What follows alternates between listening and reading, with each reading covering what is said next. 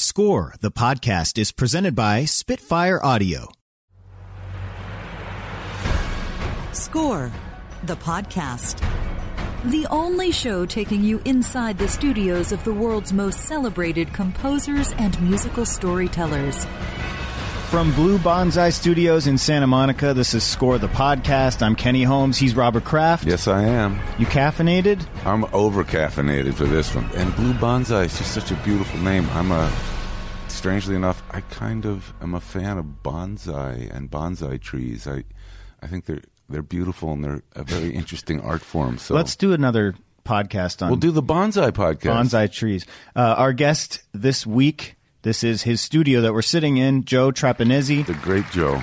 Uh, he's done a bunch of huge movies in the last uh, three or four years, especially um, The Greatest Showman, Straight Outta Compton. His latest, if you haven't seen it yet, uh, Arctic, which I'm glad I wore a jacket when I saw the movie because it's freezing. That movie just makes you feel chilly, alone and cold. But Joe's also, you know, done Tron. With- Tron, with, yeah. Daft Punk. I mean, what a what a thing to have experience for any composer to work with Daft Punk. It's and so he's cool. produced with tons of huge superstars. Um, Dr. Dre, of course, on Straight Outta Compton, M83, Moby, Zedd, Kendrick Lamar, Kelly Clarkson, Dierks Bentley, uh, Mike Shinoda from Linkin Park. Um, so we're excited to have Joe on the show today. He's also uh, featured in Score, a film music documentary. Definitely, I think he's one of the stars. Are you gonna? You were gonna tell a story. I was really another Robert Kraft story. People are instantly going rushing for their pillows and blankets because they think, "Wow, do we have to hear another one?" But Well, you know, someone on social media was like, "I want to hear more Robert Kraft stories." That's right. So I wanted to get a little more formal with it. hmm, really, Uh, not just an extemporaneous. Here's another tale from the uh, crypt. Because, you know, when Robert and I have conversations, he often tells stories. And sometimes I'm like, wait, don't tell me that story. Save it for the show. And he was talking about, was it Planet of the Apes? Well, Planet of the Apes was a really interesting moment in my film scoring history. Uh, there was a Wait, wait a second. Gather round, everybody. It's time for another score story. Wow.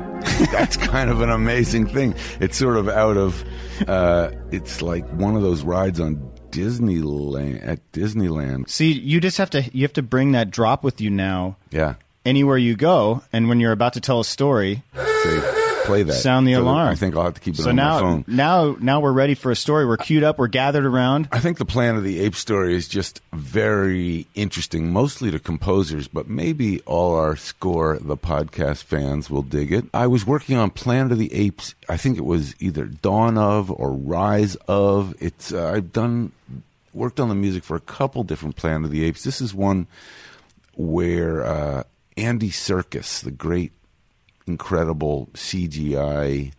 Uh, you know, he did They're Precious in Lord of the Rings, and he's done all these incredible. That's going to become a drop. in different uh, films. He was Caesar. I am Caesar in that new Planet of the Apes, which might have been the Rise of the Planet of the Apes. Somebody will remind me of the exact title of that first one in a new series.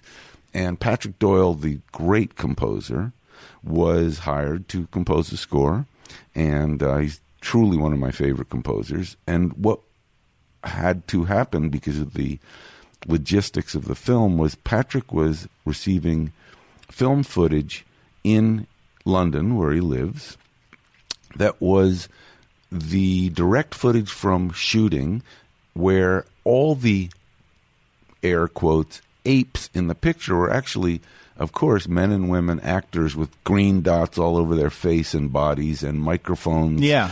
strapped to their head and little cameras that had been hooked up for all this motion capture so what Patrick Doyle received as footage of the scenes were these really high tech images of men and women, sometimes on green screens, acting like monkeys with lots of gear on. Nothing like the finished product. Nothing like it. You couldn't believe it. And he scored to those pictures. And as he tells the story, he was over composing and overwriting the music because he was trying to make these images that were fairly mechanical looking and not very emotional feel more dramatic. So he wrote a whole score based on the images he saw. Cut to, as they say in movies, Weta, W E T A, which is the great special effects place run by Peter Jackson in New Zealand, then takes those motion capture pictures and makes beautiful furry monkeys on screen that look amazing. With Super realistic, Super yeah. realistic, super real fur. Their eyes are very intelligent. Their mouths and hands are very realistic. And they put Patrick's demos up against this, and it feels like it's overshadowing the picture. And everybody gets very, very nervous. Oh my God. And I call Patrick, who's in London, and say, I I gotta tell you, you gotta come to LA tomorrow. And he got on the next plane, came to LA. By the way, one of the rules that I had broken was a rule that I had as the head of music, which is never have the composer and the director on different continents. and I used to do that a lot. I used to have, you know, the guy would be in Australia while the director's in LA, or the director would be in England and the composer's writing in LA, and it never worked. It was always something would happen. Even with FaceTime and these types of things, or was it was okay up to a moment, but having them in the same room is an unreplaceable asset to have them be able to just nah roll that back and you know what uh, Yeah, I, don't know. I can Can see that. Can I take a walk for a minute and come back and talk about this? I need to think about the scene, and it's just better. You can do it, but it's better to have them in the same room. Um, Patrick comes to L.A., sees the picture, says, "I got to rework everything," and he does an unbelievable job in ten days getting ready for the score date because we're late. Until he gets to one very specific cue, and it's a cue where Caesar comes into where all the monkeys are with chocolate chip cookies. And Patrick said, I cannot, for some reason, I can't solve that cue. I don't know what to write. It's different from what I had. I'm kind of stumped. And he said the night before the scoring session, he was walking around his hotel room in Los Angeles.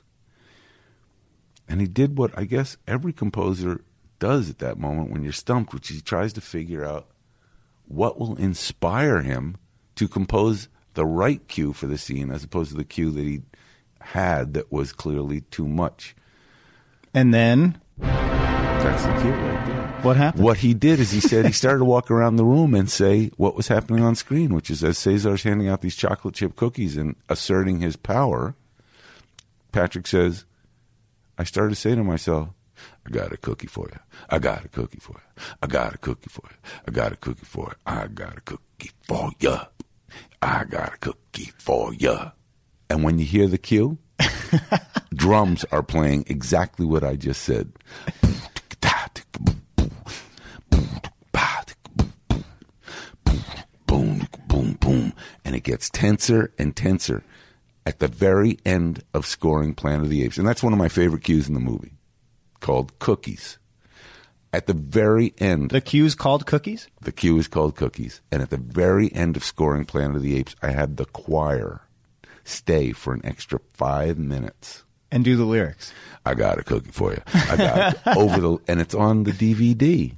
To this day, you can go to the DVD special edition track on the DVD of Rise of the Planet Apes, and you see a choir and Patrick and myself on the bandstand, and they're singing, "I got a cookie for you. I got a cookie for you." this story, young composers will tell you that inspiration can come from anywhere, and that ends this week's edition of Score stories. Score Stories. Yeah, yeah, man.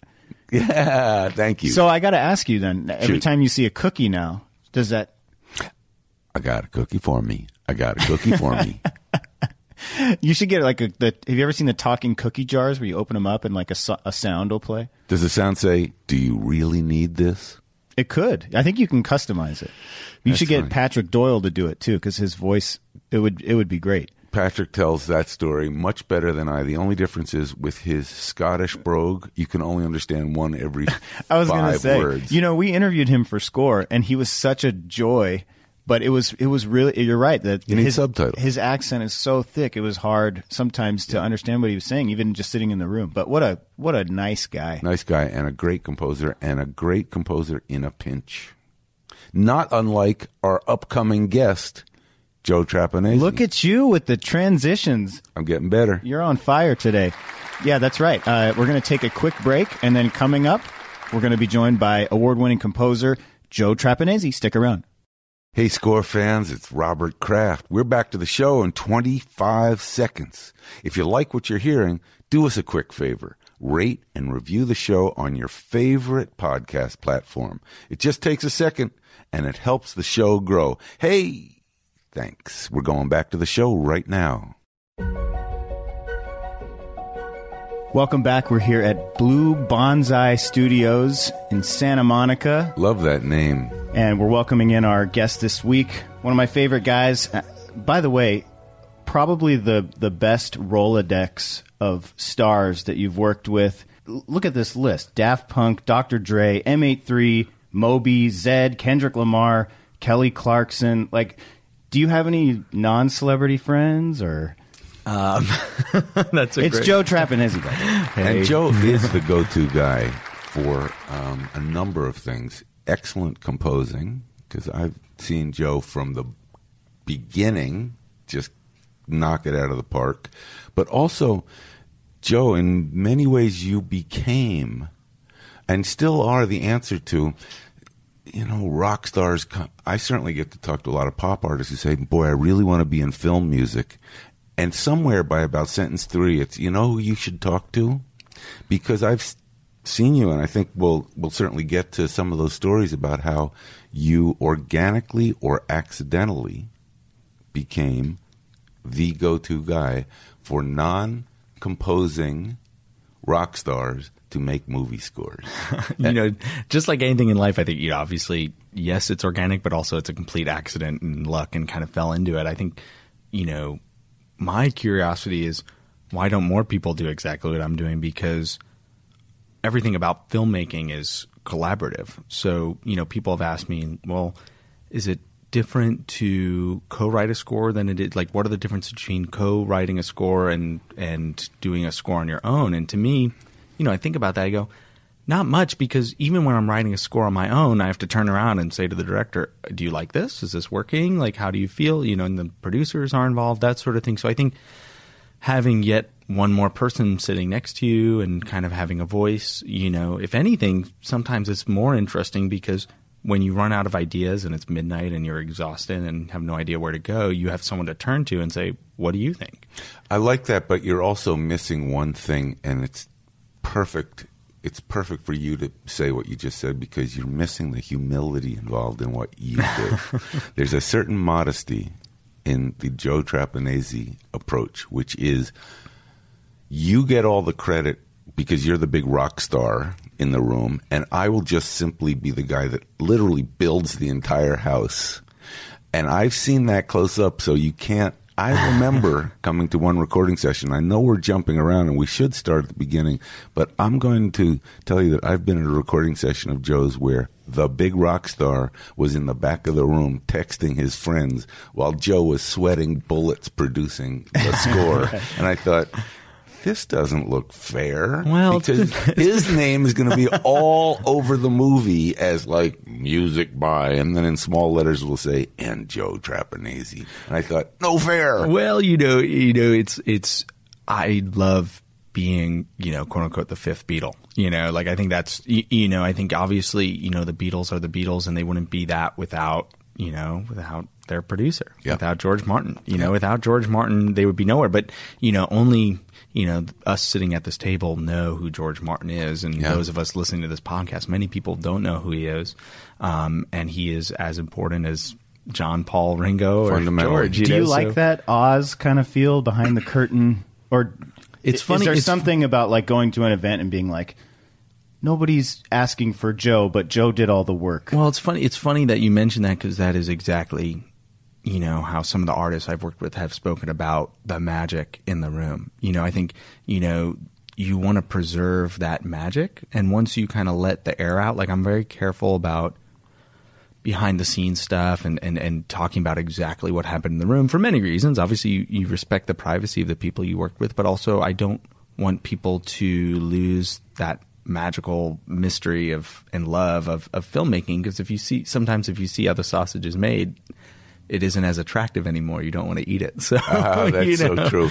Yeah. Uh, That's uh, Stay out of the kitchen of a lot of places, beauty. probably. I think it's actually a good place to kind of tell the story. I'm sure you've told it many times, but I'm not sure all our listeners know. I know a little piece of how Tron first evolved, and if I'm not mistaken, it has an architectural component, a kind of geographic component. Uh, yeah, it, it, it, I was in uh, Chris Beck's studio for a while as an assistant. I was never a full time assistant with him. Um, I was the kind of the extra guy when things got really crazy. I spent a summer there building some computers with him, and basically, I was just I was really fortunate that he got to know me and what my strengths were, um, which you know is again like I've I've spent time with other people and they don't get to know me as well as well, you know. But Chris got to see that I was um, classically trained, so that was one thing that was very important to Daft Punk um, that I had a certain proper training of orchestration and music theory and harmony, etc. But then I was a synth nerd, um, partially thanks to Chris, because um, I'd always been a synth nerd with computers um, and plugins, and you know, ever since I was like 13, I was playing with computer music. Um, but Chris got me into analog synths, so he lent me my first, the first analog synth I ever messed with, and I fell in love, and so I got to know analog synths fairly well because that translates to what you see on the computer screen, and so anyway, um, his brother is an incredible uh, uh, uh, artist uh, named uh, Chilly Gonzales. Um, which I found out after.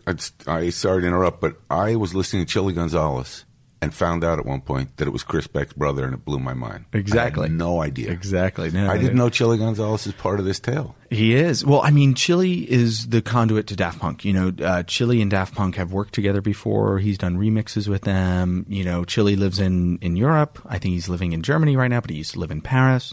And so when Daft Punk was uh, courted by Disney, at first to just write the club music for Tron. That's what that's if you've seen Tron Legacy, you know there's a club in it, and so Disney said, "Oh, let's get Daft Punk to, to do that." And they approached them. The director Kosinski approached them, and they basically said, "Well, we actually want to score the whole thing." And so that led down this this uh, this path where you know Disney wanted to explore, and Disney said, "We're going to hook."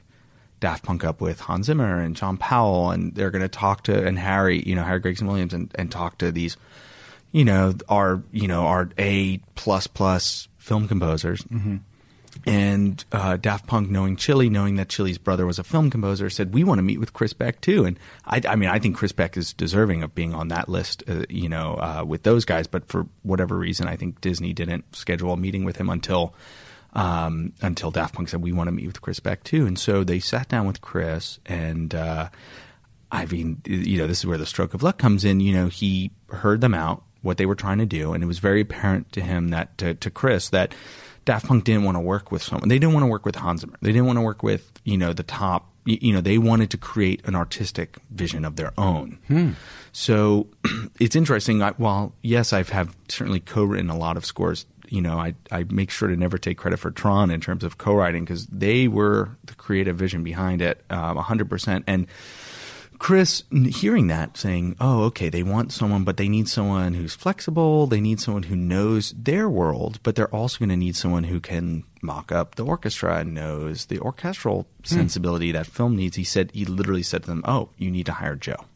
wow, nice. Wow. and and and again, yeah. I, every time I see it, it became a running joke with me and Chris. Chris eventually told me to stop thanking him. You know, because every time I run into Chris, I'm like, Chris, you know, I just want to make sure you know how thankful I, you know, because he really, you know, look, I mean, you know, what he said to me was this was really humbling. He said, Joe, you know, um, it just happens that I was able to help get you to a certain place in your career, but he's like, you would have been fine without that, you know. So I feel very lucky and um, that he said that, but also, you know, and very humbled that he said that. But you know, what a amazing stroke of luck that I got that break. I met with Daft Punk, and you know, Did part they have of their helmets on that first meeting? no, they didn't. They didn't. Although at Halloween, I asked to borrow a helmet. They Oh, would that's not let me. Oh no. were you uh, go before going into this? Were you a fan of theirs? You know, I was aware of their music and who they were, but I was not one of the super fans. I was not like one of these guys. Which is probably who- perfect. yeah, Yeah. you know, like because because I have friends who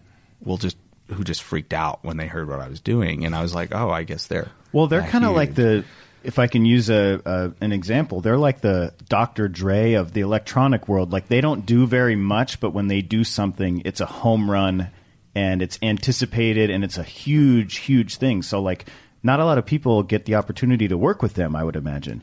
Even no, meet them. yeah, I've been. I, I that was well, and the They're other kinda cool thing- mysterious. well, and the cool thing about that is they have the helmets, so they could go. You know, last time I saw one of them was at my local restaurant, just sitting down and having a nice meal with his family. You know, so I think you, you know, like that's how awesome is that? Kanye can't do that. He can't go to his local restaurant, Yeah. sit down, have a quiet meal. You know, so these guys have it worked out. But um, you know, but um, you know, the the other thing that you know, part of this is you know, I think Disney wanted to hook them up with you know someone very established. And even when it came to orchestrating they wanted to like put them with the, the you know the biggest orchestrators. And daft punk kind of pushed back against i think i the reason i was also a right fit for them is because they wanted someone who was open to their ideas. And hmm. i think you know one thing about collaborating in hollywood and we've all had stories you know of working with someone who says, I've been doing this for 20 years. This is how I do it. This is how it's done. And Daft Punk was very anti that. You know, they wanted someone who would take what they were trying to accomplish and help them accomplish it rather than saying, oh, you know, that's great, guys, but this is how it's done.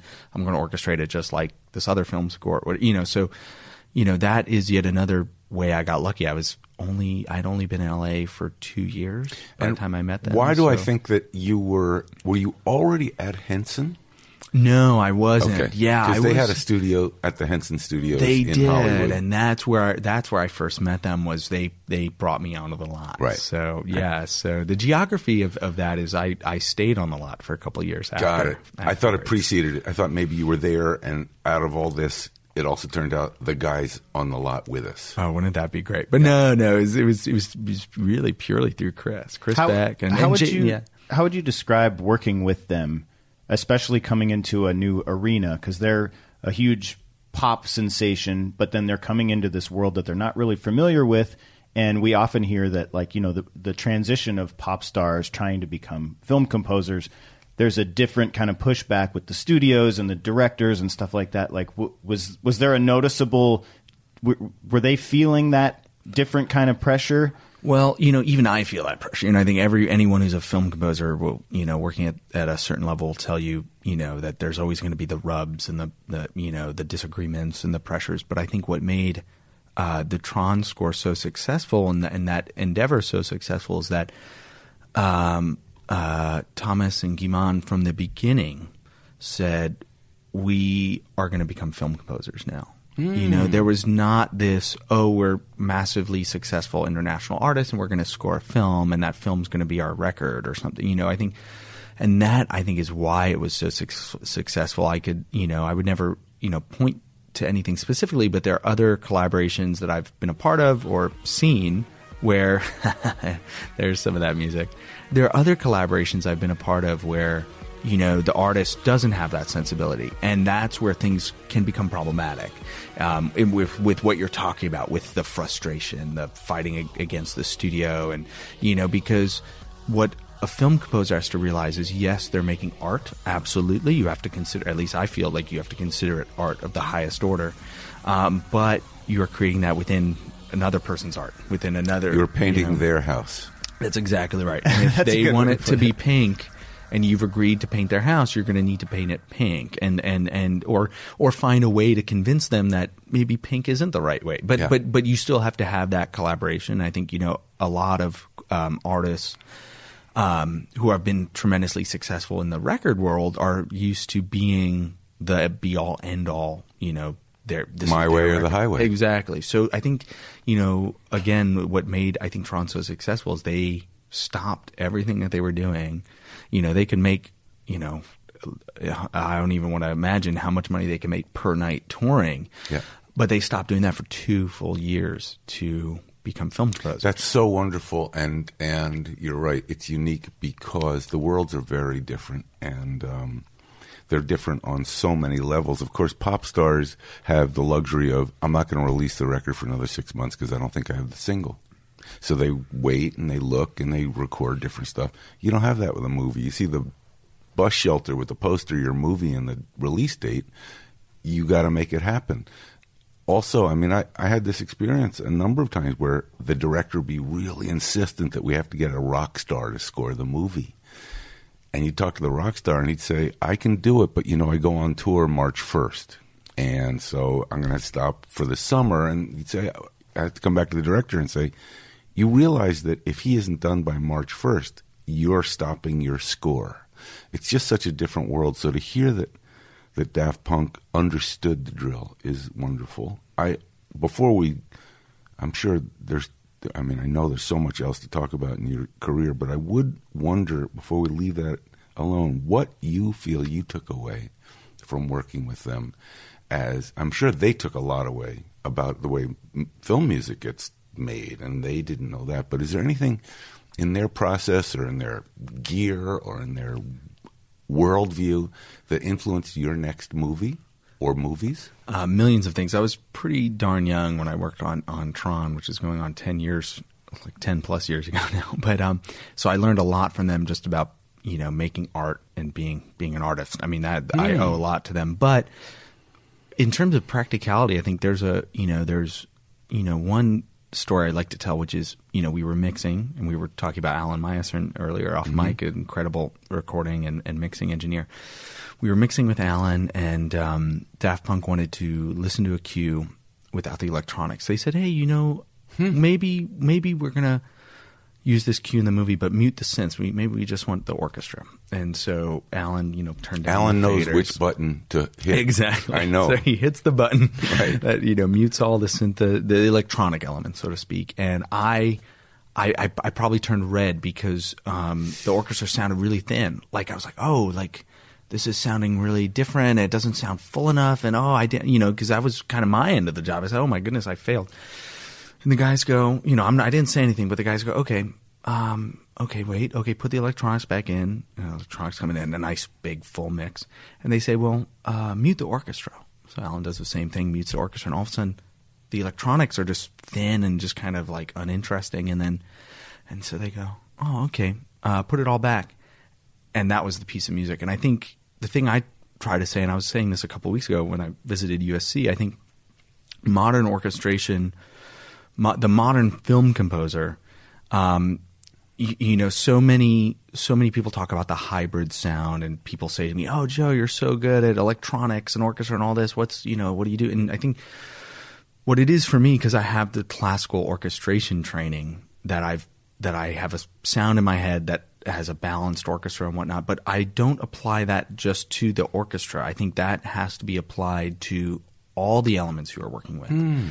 You know, so that you know, you could usually tell when someone takes an orchestra and adds one synth to it or adds, you know, an orchestra to something already full, you know, whereas I feel the greatest success of that score is that we were there every day working away on this score and designing the orchestra and the electronics together from the ground up from the beginning.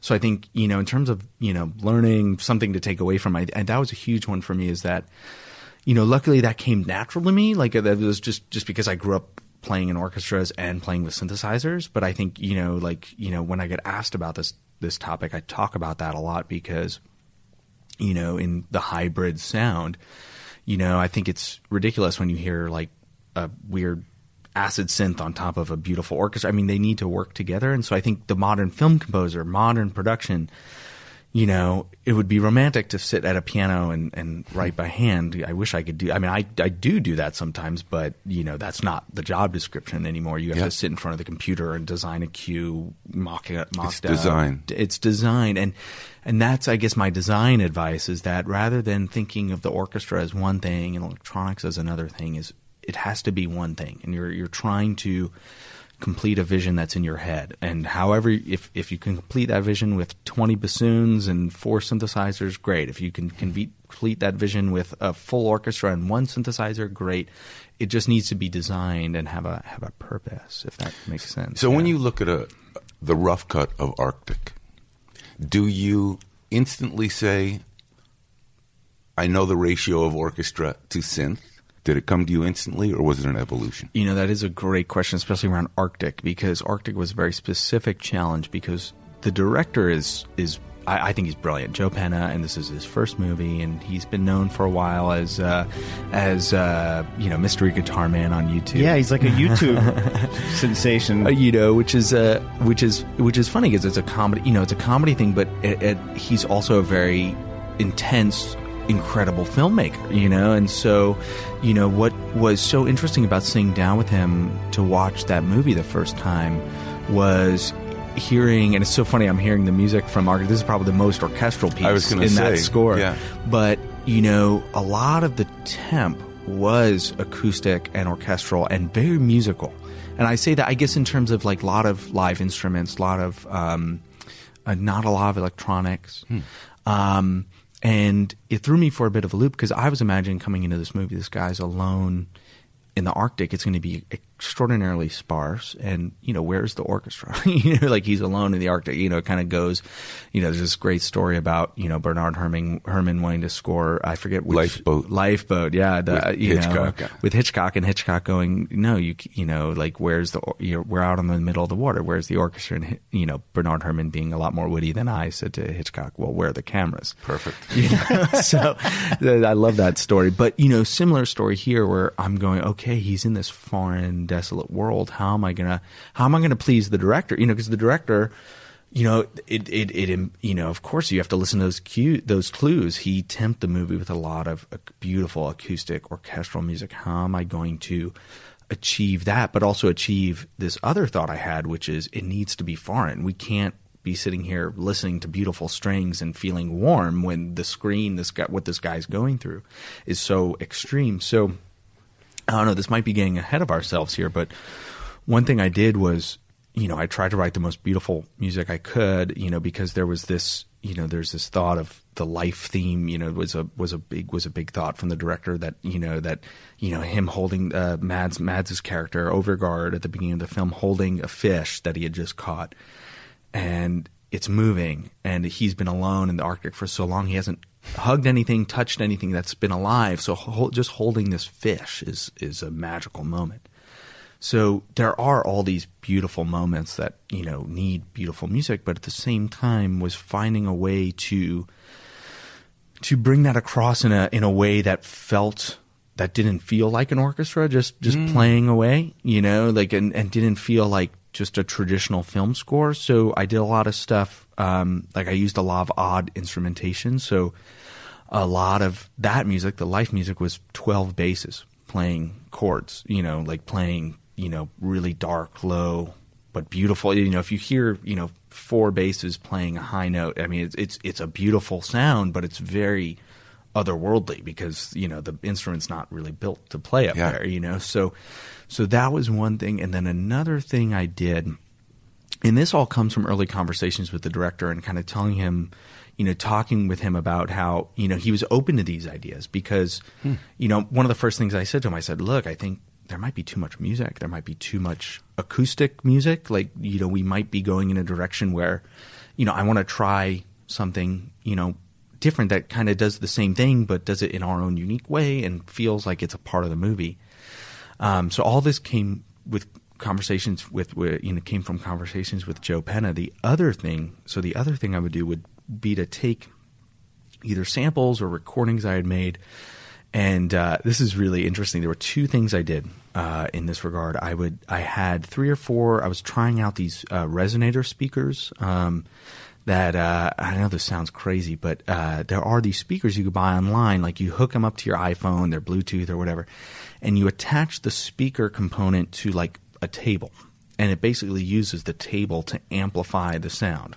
I've seen this. Yeah. You've seen these, yeah. And one of them I used that turned out to be the most successful. I can't remember the name. They all, no, there, no major manufacturers make anything. You're buying all this stuff from cheap electronics companies in China mm. or something, you know. But but it looked like a pill, and you unscrew like a pill cap, and that's the speaker, and you there's a sticker on it, and you attach it to something. Hmm. So I would attach it to different.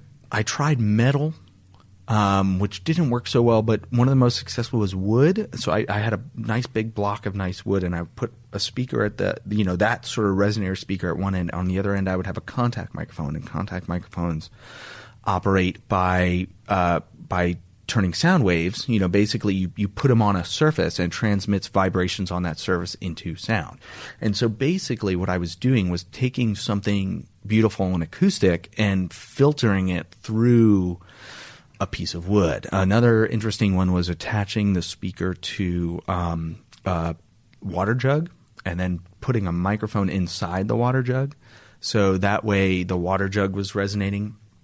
So that was the physical component. And then kind of the flip side of that is I would take uh, convolution reverb plugins, which you might be familiar with things like Altiverb or, um, y- you know, that's the one that comes to mind. I was using a, a plugin called Fog Convolver, which I thought was so cool because what it could do, convolution basically is taking two sounds and blending them together. So what you know, the most uh, common use of convolution, like Altiverb, um, is a reverb. So you basically put uh, either pop a balloon or, or, or, or shoot a starter gun or run a sine wave through a space, like a scoring stage. There's a there's one of Fox actually, and then this plugin uses that sample of the room. You've basically sampled it. You've you've created a sound, taken a sound that's activated the frequency uh, response of the room, and it combines that with you know the string, your sampled strings, or even your real strings. You put it through this plugin, and it and it makes it seem like the strings are in that room. So I would do crazy stuff. I would take the sound of um, of like uh, ice cracking in the like I would find samples people made of ice cracking, you know, sheets of ice cracking in Greenland, you know, and load that into the convolution plugin. And then I would play a piano through it.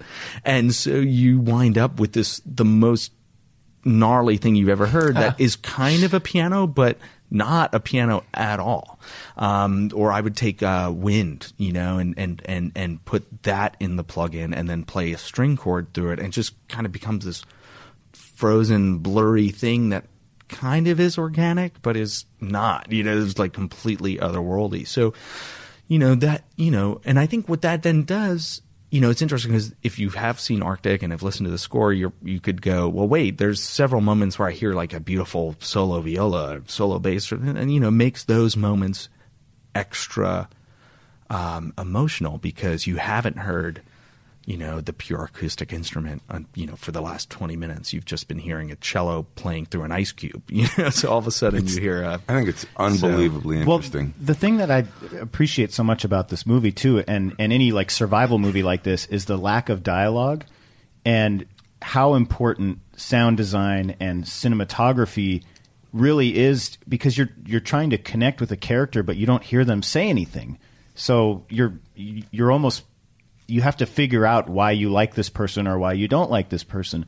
And was, was it more challenging to score a movie with this little amount of dialogue, or did you find that to be helpful? How does how is that different from like let's say straight out of Compton? Oh, that's that's actually a great question. I think you know to be hundred percent honest, which you know I'm usually uh, try to be a little bit more veiled than this. You know, Arctic was much easier to score in a way because you know you know it, it allowed me to do what I do best, which is write music. you know, and I think you know having dialogue is a is a great challenge, and it, you know like someone once said, you know, film music is like opera but without the singing. You know, you have to write around the voice, you have to write around the dialogue, you have to make sure the hmm. timing of certain things is hitting. So when you get a canvas which is like beautiful, you know, beautifully shot, you know, cinematic pic, you know, pictures of the Arctic and one man, you know, wandering, you know, lost, you know, with no dialogue. It's like, hey, sign me up. I get to, you know, I get to write some real music. Yeah.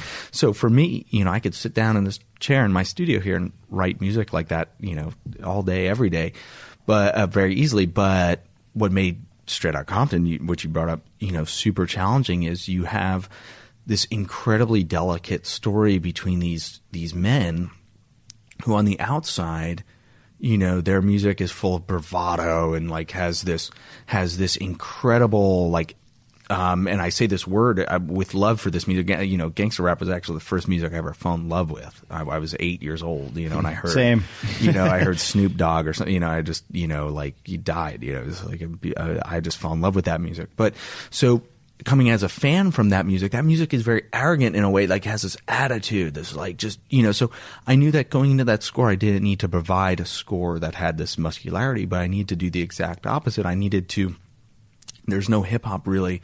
Maybe there is now, but you know, from that era, there's no hip hop that has that sensitive, that, you Tenderness. know, that tenderness, Yeah. that, that, that introspective, um, that's that sort of emotion. So I knew I had to approach, you know, but then, you know, that's the challenge. How do you coexist with that music? How do you, how do you, how do you find ways to write your score that, that, um, doesn't undermine the strength of these characters? You, you know, it, becomes a very, much more complicated It's a, diff- job. it's a different assignment. I think we should come back after the break. Yeah, and we talk, talk- a little bit about Straight Outta Compton. Yeah. and The Greatest Showman because I think those are both good examples of doing what you just described, which is you have a lot of songs and a lot of emotion on screen that you need to somehow stitch together. Sounds good. More to come with Joe Trapanese right after this. Hey, Matt Schrader here, director of Score, of film music documentary. For the latest news from the film music world,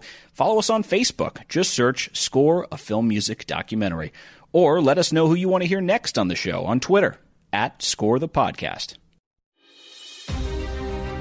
Welcome back. We're here with Joe Trapanese. We are just getting to Straight Out of Compton. Really cool discussion so far about some of your other movies, but um, you mentioned that growing up, hip hop was your first love of music, and we got to hear the story about how you got the call for Straight Out of Compton. I mean, you're working with Dr. Dre, Ice Cube, some of these hip hop legends. For Straight Out of Compton, if you're a hip hop fan and somebody calls you and say, "Would you be interested in working on this kind of story?" That must have been amazing. And who called you? It was the on that one. It was the music department at Universal Pictures. So it was uh, it was Nikki Walsh. Um, uh, who's, he's incredible. There's also they have a great team over there from Mike Knobloch on the way down. You know Mike very well, Robert. Mike No Block. Yeah, I know him. Oh yeah, you think you know him a little bit. No, and of course Rachel Levy, Angela Leas, um, you know, and so um, uh, I was fresh in their minds from Oblivion. I just did done that movie with them, and I think um, you know there's a great uh, you know uh, there's a great story I've heard told sometimes. You know what what comes first the uh, the music or the lyrics, and some people say the check. You know, and I think you know part of that call. A, I'm fresh in their memory.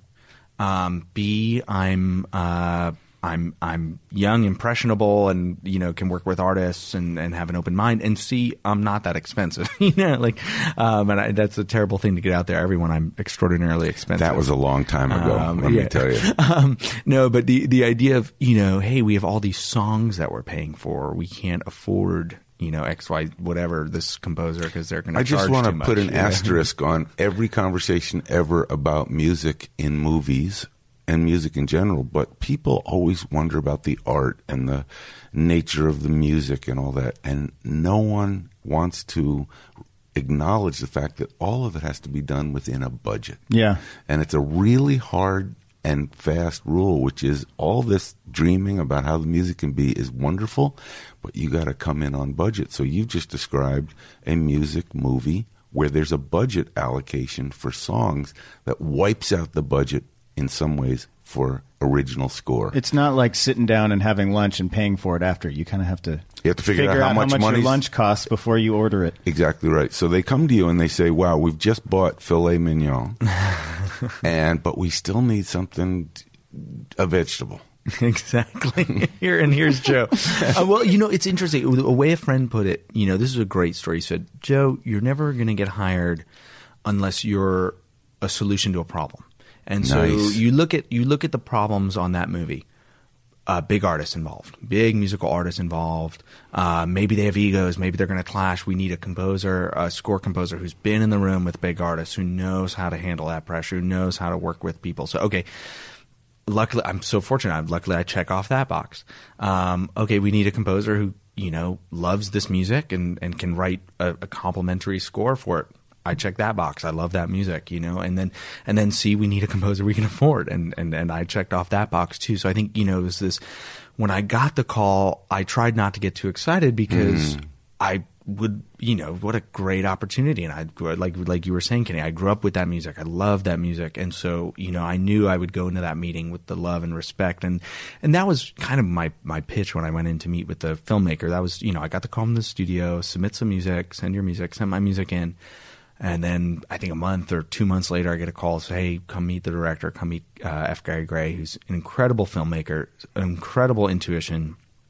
And what I said to him was, I said, "You know, the star of this movie is is is the music of these these men. So I want to make sure that that that's the star, but also, um, you know, this is an American hero tale. Like this is these are American heroes, and I want to treat them as such. And and and this, you, you know, that was kind of my whole, that was my whole pitch of like this is a, a rags to riches story, you know, and mm-hmm. and this is not a hip hop movie. You know, hip hop is the is just happens to be the conduit, but this movie is about four men, you know, or whatever, you know, however many men, you know, you want to determine were in NWA, you know, who started with nothing, had every disadvantage, and somehow turned that into um, this incredible success and and created art that changed humanity, you know. So, um, you know, so I think he appreciated that. I, you know, so that was, you know, that was my that was my way in. I think, you know, um, uh, yeah, it's very important. And when you go into a film like that, that you have some sort of viewpoint like that. I know. He- Qu- oh, I, I wanted to ask.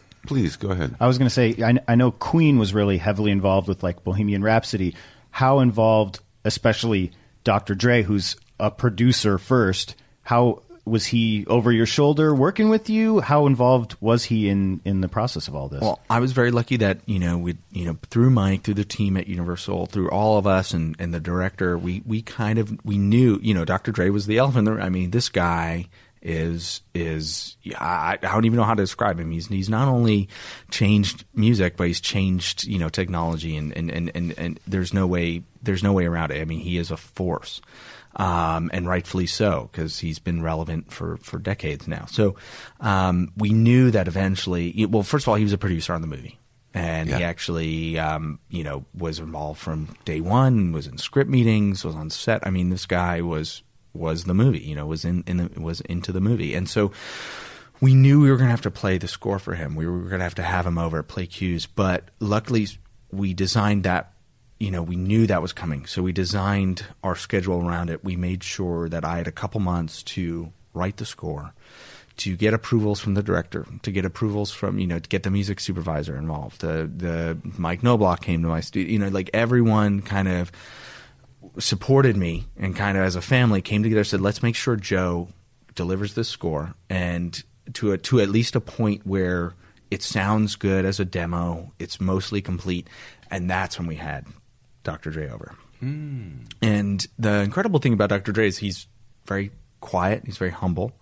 Um, but and you think like he doesn't need to be because he's Dr. Dre, but he's very respectful of other artists. I mean, he was very respectful coming to the studio, and didn't say much. But when he did say things, it, it was like like pinpoint accuracy of like what the deficiencies were in the score, and ha- and helped improve it. So you know that to me, like you know, say no more. This is the reason why this guy is so incredible, and you know he's a he's a music he's he's one of the best music producers who ever lived, and this is why he's an incredible music. He listens, he uses his ears, he's not saying anything, and then when he does say something, it's exactly what you needed to hear to get you to that next step. Well, that's So- probably different from the normal process too, where like most producers or filmmakers aren't musical, and they're trying to explain something to you that you're then trying to transform what they're saying and make it musical. But he spoke your language.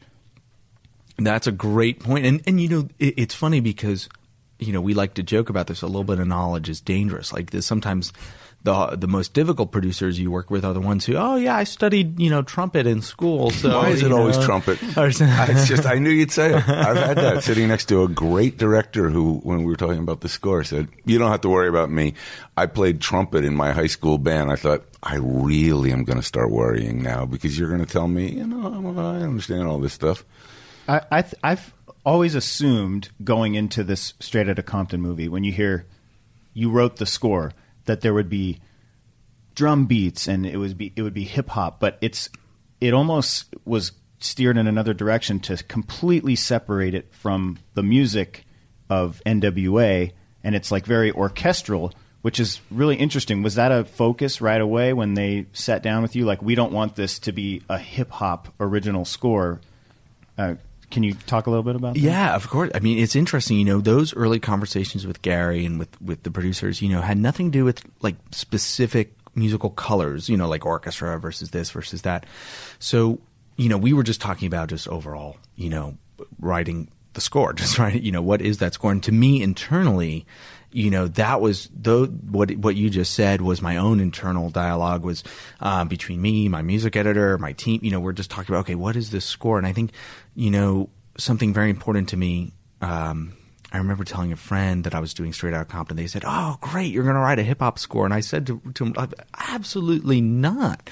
This is the music of Dr. Dre and Ice Cube and, and, and NWA. I'm going to sound like a fool. You know, I, I'm not. You know, these guys are these guys are the most incredible hip hop producers of all time. So I'm gonna, if I try to do what they do, you know, I'm gonna fall on my face and, and be ridiculous. So I need to do what I do best, which is score film and find the natural, organic way of scoring this film. So that led to two things. So, so one thing was exactly that, using the orchestra, using organic sound to get to a place that you can't get to in the amazing music of NWA. You know, that music is incredible at describing a whole range of emotions, but not necessarily incredible at describing something warm and heartfelt and something uh, like internal tension and the, the tension between um, uh, two people like on a on a really deep emotional level. So so that the music we're listening to now is is exactly that. You know, something that you know hip hop is. You know, again, is my first love musically. You know, is just not that great at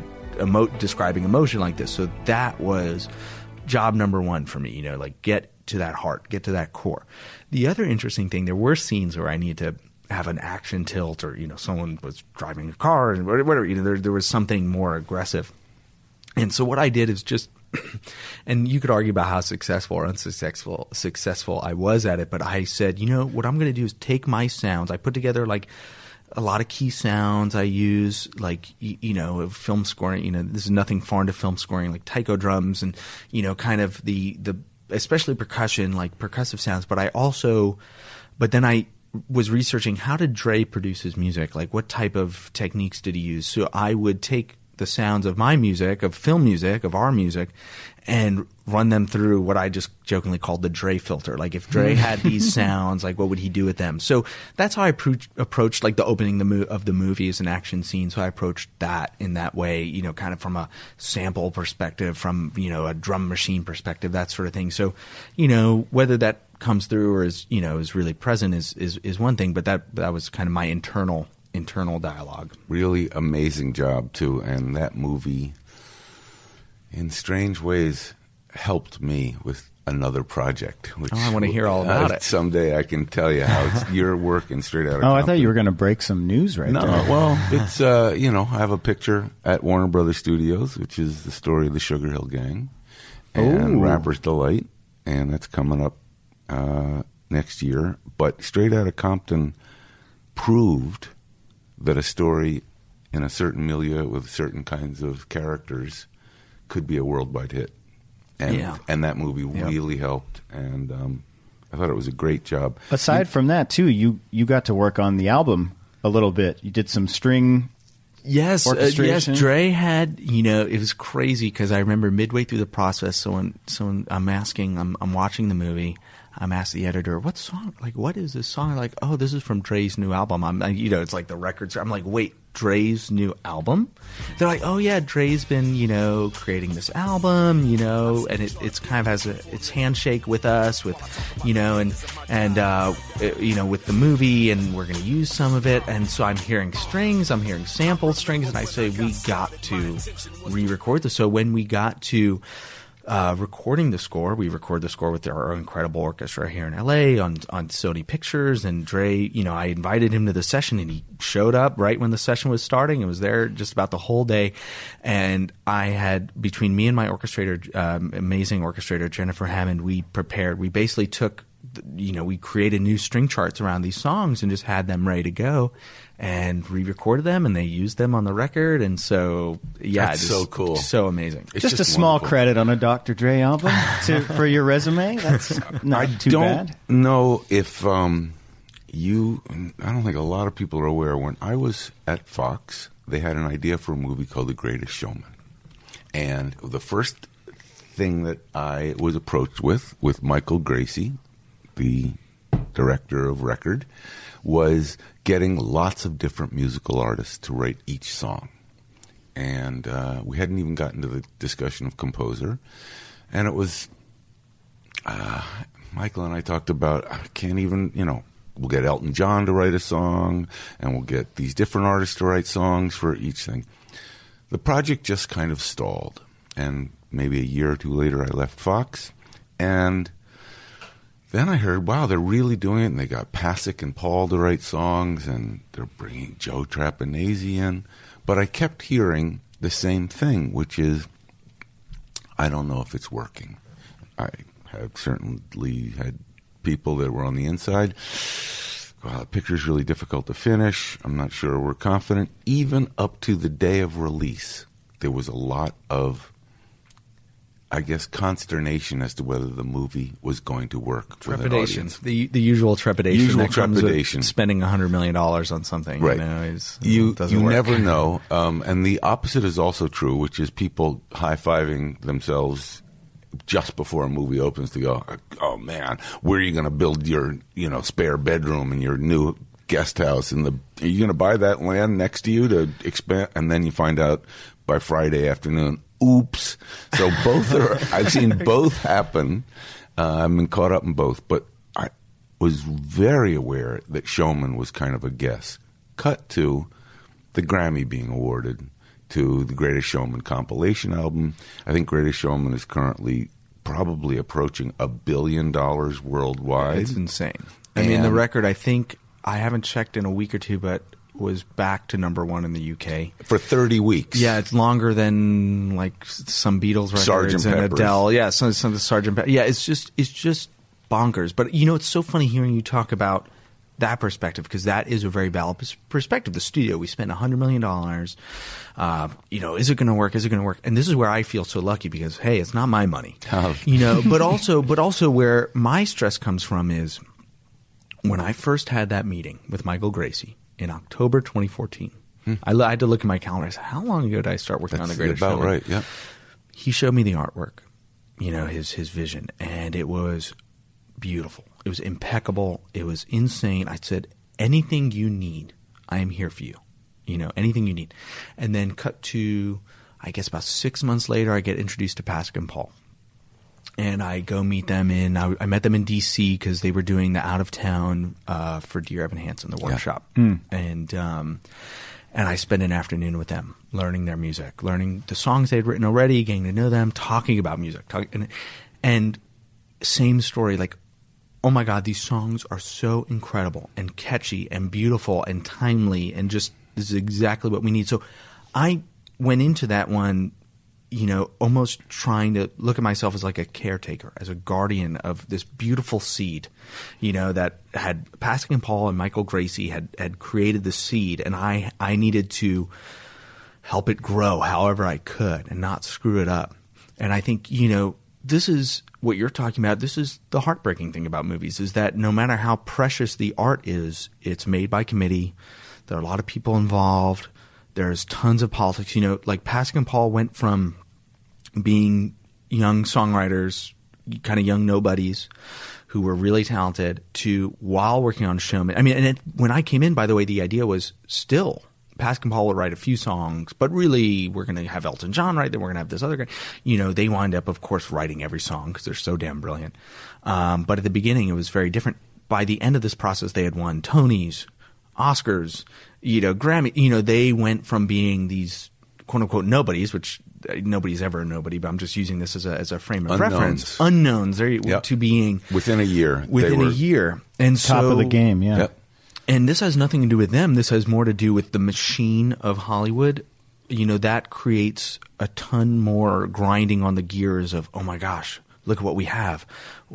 So all of a sudden, people who are paying attention to the film who weren't paying attention because now it's such an important stake in the ground for, for Fox, and now they're maybe spending more money on it they, than they were going to plan to, and now they have to bring in an additional editor and this and you know, and this started, as you could probably recall, as a Hugh Jackman passion project. You know, Hugh Jackman had made well, has made what a dozen movies with Fox, and they've all made bazillions of dollars. So Yep. of course he has earned some cachet to say, "Hey, I have this passion project I want to do," and Fox, you know, saying, "Yes, we're your partner in this. We're going to do it." Even if they lose money on it, they're going, "Hey, you know, we need this actor to be happy because we're going to keep making movies with him. He's incredible." And so, anyway, that's what It made some money. well, it's one of these things where, yeah, it came out opening weekend and it failed miserably opening weekend. I remember. Giant flop. The reviews were just. It, I've never seen so much vitriol. Like it, it was so bizarre. It felt like with every new review, like the next reviewer was trying to one up how hard they were cutting into the movie. Like just really just how hard can I cut into this movie? Harder than the last reviewer. I'm gonna show them, you know?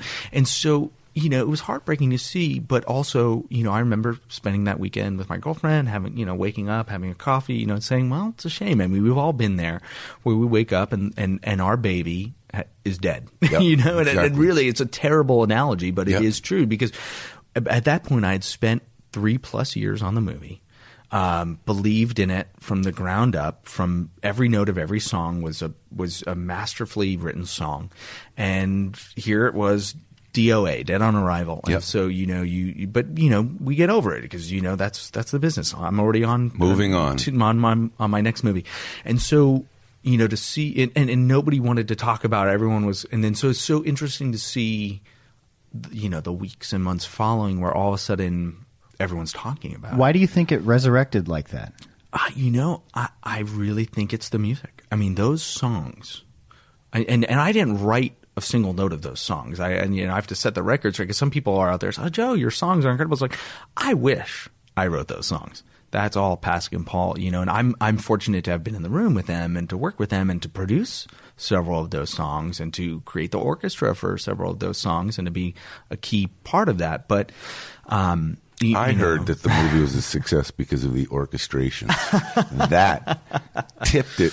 No, it's a it's really a wonderful mystery what you're describing, which is it flops the first weekend. It doesn't flop. I think it did eight eight million or something for, really for a- low. I think the And movie w- cost like eighty or yeah, seventy. I mean, can't or the first night maybe. That's what it was. Was this your first time working with John Debney? Um, yes, it was, and and you know that's yet another interesting part of the story. There was at one point I was, you know, there was talk, there was rumors that I was going to score the film because I had been so instrumental early on in finding the sound of the songs, in finding the the how the orchestra was going to be. You know, it's like, oh, it's just natural. Joe scores this, and you know, the director called me one day and said, you know, I really want a classic Hollywood sound, and you know, so I saw this uh, a, a uh, Jungle Book, and it's got this amazing classical Hollywood sound. I want to hire John Debney. And I said, "Great." Well, I mean, of course, it, it's hurt. It, You know, it hurts you. But I said, "But I know John personally. He's an incredible human being, and he's a great composer." So I said, "You know, he's going to do great. This is going to be fantastic." Um, you know, because what can you do in that situation other than be, you know, other than say, "Hey, you know, go forth. This is going to be great. I'm going to be a fan. I'm going to cheer you on." I mean, that's how you have to do it. And you know, I got a call later in the game that said, "You know, like John's doing great." But we need to connect it more to the songs. We need to connect the score is too separate from the songs. And so, you know, I kept on getting calls. You know, I would not work on Showman for a few months, or even there was probably a point where I didn't work on it for six months.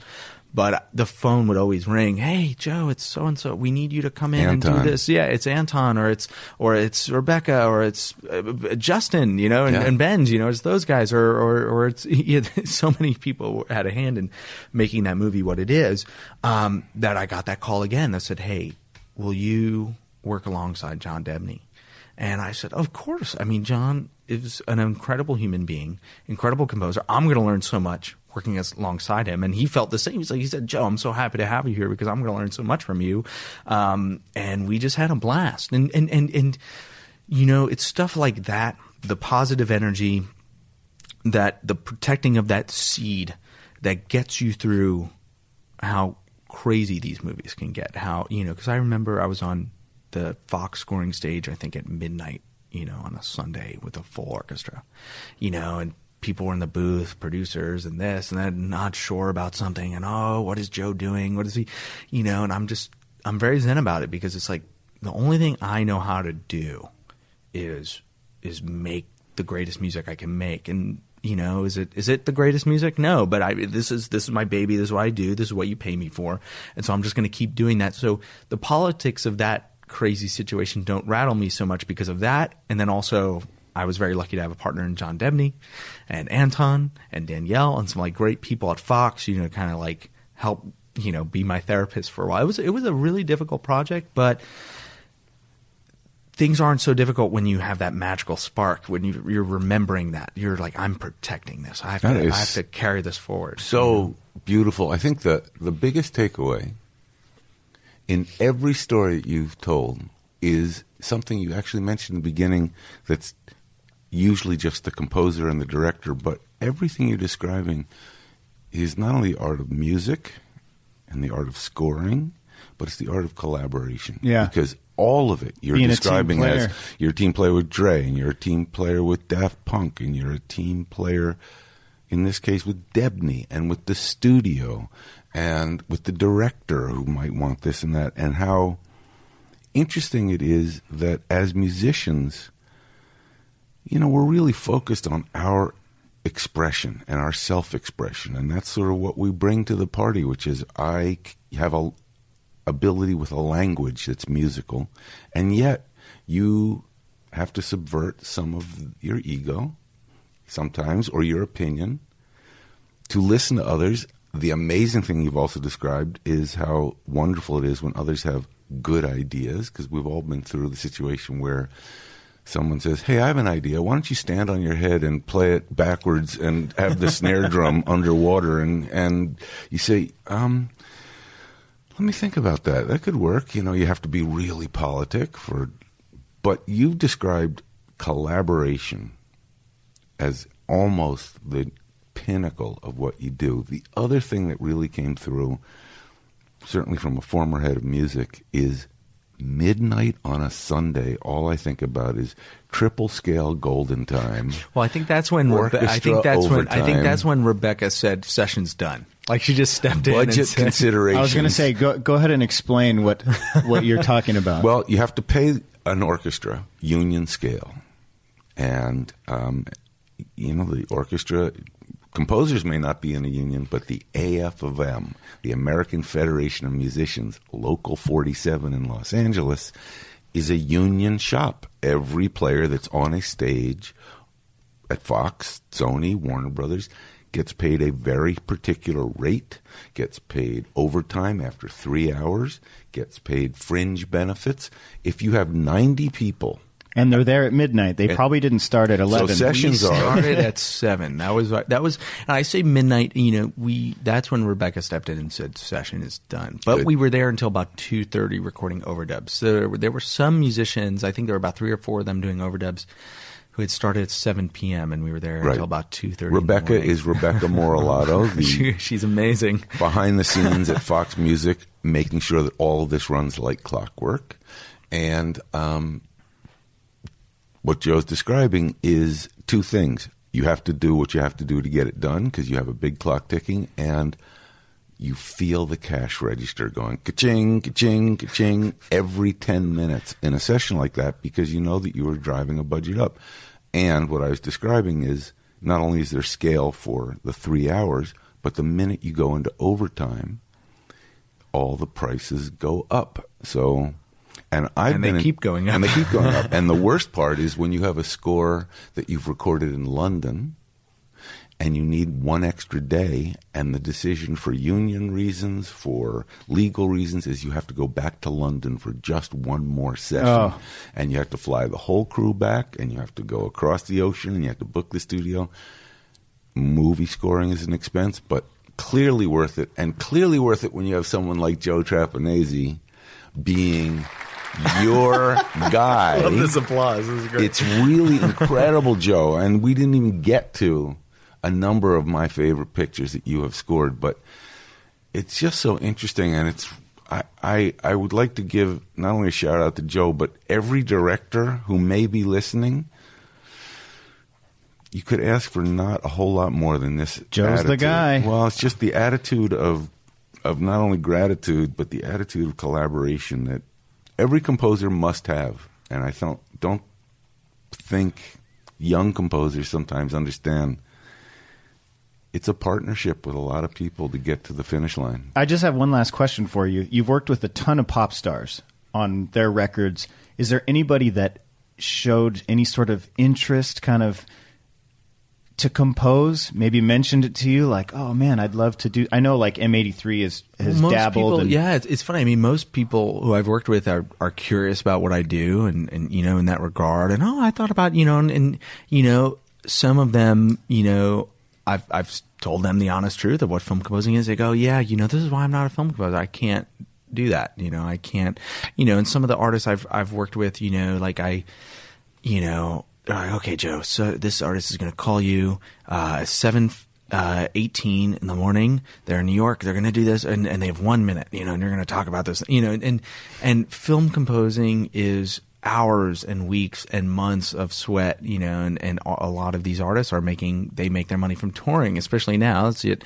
You know, that's very interesting. You know, back in the day, artists can make a living from album sales. That's not no longer the case. So they have to be touring to make their money, and so touring and writing film music is not conducive. Um, you know, I've done some projects where the artist is trying to write in the back of the bus or something, and you know, it's just not not hugely successful. So I think, you know, um, like most great artists are curious about other things as i'm you know i'm curious about like oh what's it like to tour you know? I, mm-hmm. I would love to make a record like go into the studio every day for a month and just jam and make music and that's the record you know like that's sexy to me. But then once you look at the reality of well you gotta get an advance from the label and then the label gonna do this and then this and i go oh no i'd, I'd rather do what i'm doing. So i think it's a bit mutual in that regard. A lot of them have gone, oh, we're good. You know, There's also a funny little dividing line as you look at the artists that Joe has worked with. They're all hugely successful. So it's, as Joe described, hugely successful artists have a whole career. What I always find is that the ones that have become interested in film scoring have this attitude. You know, my record career's over. Uh, I'm not a pop star anymore. I'm not making any money as a pop star. Hey, you know what I've thought of? Sometimes people say some of my songs sound like movie music. Hey, man, maybe, what do you think? Could we talk about how I could become a film composer? And that's when you want to say, um, you know, solar panels are a good way to get well, and it's, some ash- well, it's additional interesting, income. You know, if if they, you know, if someone wants to be a film composer, they need to just become a film composer. It's it's not. Let me call up somebody and talk about becoming. It's not. You have to become a film composer. and some people do. They do. Yeah. And some people do it and as you just described, say never again. They go through one movie and they find out the director wants them to stand on their head and write with a snare drum underwater and they say this just isn't me. Do you I have just- do you have opposite aspirations? I know like Brian Tyler's doing some EDM stuff. Like you have the skills to do something like that. Do you have any the interest? Joe Trapanese Band. Ladies and gentlemen, won't you Yeah. welcome please tonight live at the I whiskey. love this. I love this. Well, I'm a huge Doors fan, so I would love to go to the whiskey and and, and Let's play. do it. But you, you know, it's interesting. You know, every time I, I- you know, yes, it's very romantic. I, I could, I would love to sit down and write a record, but just the the fact is, I'm I'm too busy scoring scoring movies and scoring. You know, and I think maybe Good problem to have. It's a great problem. And I think, you know, one day I'd love to make, I've, I've, I have some friends who are incredible film composers who've made incredible records. And, you know, I, I did a trailer album a while, a while ago that was really special to me. But, you know, it's interesting. It's a whole different monster, right? It is, and it's a. Uh, Oh, it's the air. I Yeah. was trying to figure out what that noise was. you mentioned, you know, it's an advance and a label. Oh, by the way, Joe, where's the single? Get Yeah, ready for that. Exactly. And, Yeah. we'd like to put um, this new artist on the label who I think should have a step out. And also, do you have a little rap section you could build in for eight bars? Suddenly, talk about a collaborative I want to bring. Post Malone on here. Exactly. You'd say yes in a minute. and then it wouldn't be you, and it wouldn't be your record, and it wouldn't really sound like you. And the worst thing that would happen is it becomes a hit, and they want another one just, Just like that. it. So they all have their disadvantages, but I think Joe Trapanese certainly showed the advantage of being Joe Trapanese. I'm I feel very lucky. Joe, Thank this you. has been great, man. Thank you so much for Wow, the whole joining the audience is here. podcast. pleasure. Yeah, there's My a lot of people in here. They've been very quiet throughout. Um, we want to again thank Joe for joining the show. Um, make sure to subscribe on Apple Podcasts to score the podcast or your favorite podcast platform if you like what you're hearing, and uh, be sure to rate and review. It helps us grow, and uh, maybe even tell a friend. Oh, I think if you have any friends, you should definitely tell them, particularly if they're in the movie business, so they can learn about the fabulous art of film composing. Hey, Kenny, will I